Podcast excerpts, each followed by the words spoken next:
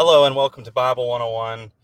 I'm starting something new, and uh, at least two times a week, I'm going to be doing kind of a live podcast. And it's really just an experiment. I'm trying to see if perhaps maybe we can reach more people this way. So uh, today, I'm actually going to just do a little bit of talking about a character in the Bible I've rarely ever heard mentioned named Barnabas. And the reading that I'll take is in Acts chapter number 15 and uh, verse number 36. Acts chapter 15 and verse number 36. And it simply says this And some days after, Paul said unto Barnabas, Let us go again and visit our brethren in every city where we have preached the word of the Lord and see how they do. And Barnabas determined to take with them John, whose surname was Mark. But Paul thought not good to take him with them who departed from them from Pamphylia and went not with them to the work. And the contention was so sharp between them that they departed asunder one from the other. And so Barnabas took Mark and sailed unto Cyprus. And Paul chose Silas and departed, being recommended by the brethren unto the grace of God. And he went through Syria and Cilicia, confirming the churches. So, a character mentioned here in this text is a character by the name of Barnabas. He's introduced in the book of Acts, chapter number four, verses 36 and 37. And I want to take some time to read that here. It says, And Joseph, who by the apostles was surnamed Barnabas, which is being interpreted the son of consolation, a Levite and of the country of Cyprus, having land, sold it, and brought the money and laid it at the apostles' feet. Notice it called him a son of consolation, which means encouragement. He was a son of encouragement. Also, Barnabas was a Levite. Under the law, he was guaranteed a position in the house of God, but he sacrificed it for the cause of Christ. And here, he sacrificed his land. First point I'd like to bring out about Barnabas is that Barnabas was a man of sacrifice. He, uh, almost every time you read about him in the scripture, he's sacrificing something. Now, the Bible did say that uh, many had done this uh, verse uh, chapter number 4 verse number 34 it says neither was there any among them that lacked for as many as were possessors of houses and land sold them and brought the prices of the things that were sold. So many had done this but the bible says uh, only barnabas is actually mentioned by name. This would seem to indicate that his sacrifice inspired others to give then the next time we see him let's go over to acts chapter number 9 verses 26 through 31 Acts 9 26 through 31. And it says this And when Saul was come to Jerusalem, he essayed to join himself to the disciples, but they were all afraid of him and believed not that he was a disciple. But Barnabas took him and brought him to the apostles and declared unto them how he had seen the Lord in the way and that he had spoken to him and how he had preached boldly at Damascus in the name of Jesus. And then uh, skipping on down here, verse 30, it says, Which when the brethren knew, they brought him down to Caesarea and sent him forth to Tarsus. Then had the churches rest throughout all Judea and Galilee and Samaria, and were edified, and walking in the fear of the Lord and in the comfort of the Holy Ghost were multiplied. So the Bible says that Barnabas was actually the reason why Paul was confirmed by the apostles. Uh, he actually took a risk on Saul. Now, the church was scared of him. The elders were scared of him. They didn't want anything to do with Saul of Tarsus because of his reputation of persecuting the church. But Barnabas was the first one who took the risk on, on Saul, later to be called Paul, and the church grew and had peace. Perhaps Paul could have had a ministry without the church's approval, but it wouldn't have had the same impact. So it would not be a stretch to say that without Barnabas, there would be no Romans, there would be no First and Second Corinthians, there'd be no Galatians, there'd be no Ephesians, there'd be no Philemon, there'd be no Colossians, there'd be no First and Second Thessalonians, First and Second Timothy, Titus, and Philemon, possibly even the book of Hebrews, if you write that. How different would the world be without these books of the Bible? So consider the the tremendous impact that this man named Barnabas had. And now let's go over to the book of Acts uh, chapter number 13. This is the next time he's mentioned in scripture, Acts chapter number 13. And uh, we're going to read verses 1 through 3. Now, there was in the church that was at Antioch certain prophets and teachers, as Barnabas and Simeon, that was called Niger, and Lucius of Cyrene, uh, and uh, Manaen, which had been brought up with Herod the Tetrarch and Saul. As they ministered to the Lord and fasted, the Holy Ghost said, Separate me, Barnabas and Saul, for the work whereunto I have called them. Uh, and then verse 3 says, And when they had fasted and prayed, they laid their hands on them and sent them away. So for the next few years, Barnabas was content to travel with Paul and live in his shadow.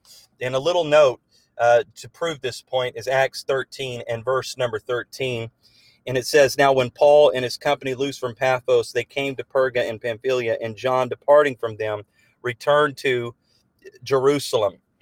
So, uh, for whatever reason, it doesn't really tell us why, but uh, later on, we're going to find out that apparently it's because John Mark didn't want to pay the price, and perhaps it was fear, perhaps it was inconvenient for him to travel with him, but for whatever reason, he departed from them and left. Uh, and some people actually say that maybe the reason why he left them is because he was bored. uh, so either it was fear, maybe it was boredom, maybe it was inconvenience. Uh, but for whatever reason, he actually had a history of fleeing. And you can read in Mark chapter 14, verses 51 through 52. Most scholars believe this is talking about John Mark, but he was so determined to get away uh, from uh, the persecution that was coming upon Jesus that he actually fled away naked. So he was definitely urgent. Uh, he felt it was urgent to get out of there. And then uh, the next time John Mark is mentioned is in the book of Acts, chapter number 15, verses 31 through 36. Acts 15, 31 through 36, which when they had read, they rejoiced for the consolation. And Judas and Silas, being prophets also themselves, exhorted the brethren with many words and confirmed them. And after they had tarried there a space, they were let go in peace from the brethren unto the apostles. Notwithstanding, it pleased Silas to abide there still. Paul also and Barnabas continued in Antioch, teaching and preaching the word of the Lord with many others also. Okay, so uh, notice notice this this portion of scripture here again.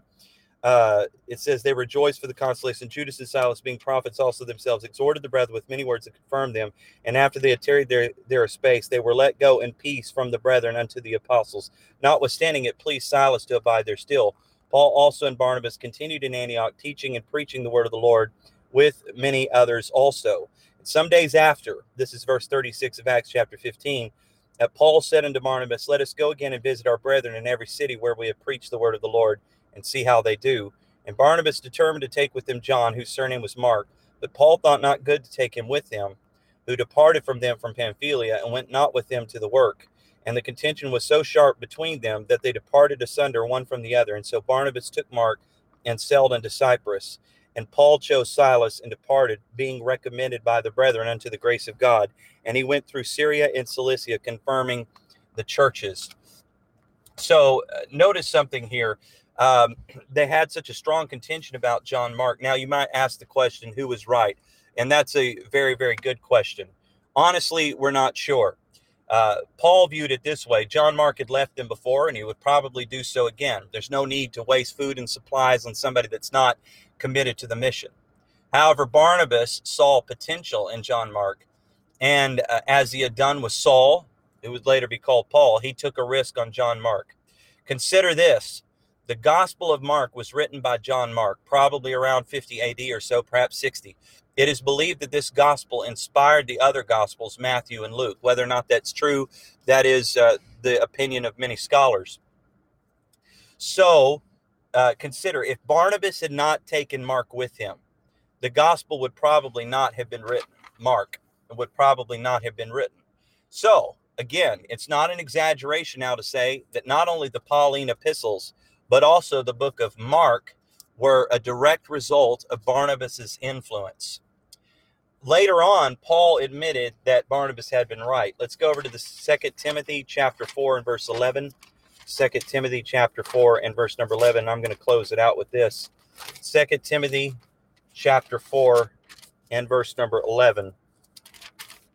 And it says, Only Luke is with me. Take Mark and bring him with thee, for he is profitable to me for the ministry. So later on, Paul, towards his uh, uh, last words, it's believed that Second Timothy was the very last book that Paul wrote. He had to admit that Barnabas had been right. So consider the massive impact that this man named Barnabas had. Yet he's only mentioned a few times in Scripture, kind of sprinkled here and there. Uh, but because of him, we have the Pauline epistles, and because of his influence, uh, we also have the book of Mark. It's pretty incredible when you consider the fact that this man that is very little known, that doesn't get a whole lot of messages preached about him, doesn't really get a whole lot of recognition, uh, is somebody that made such a massive impact that over if if if uh, Paul wrote the book of Hebrews, over half of the New Testament very well could have been because of this man's influence in the life of Paul and also in the life of Mark. It's pretty incredible. Okay, having said that, um, I'm just going to uh, uh, make an announcement on here and just say that uh, we're going to attempt to start doing a live stream uh, on the podcast at least uh, two times a week. The plan right now is to do it on Wednesday and to do it on Friday. And I'm trying to figure out what the best time would be. So I'd really appreciate some people's input.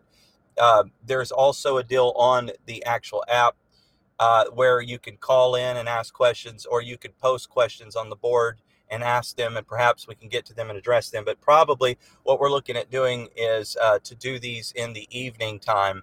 Uh, that way, more people can can log on and listen. So uh, I look forward to doing that. Probably right now, the plan is to start this Friday and uh, to begin doing them somewhere around eight o'clock at night. So uh, please tune in and listen, and I, I hope that you will, and I hope this will be a blessing. Thank you.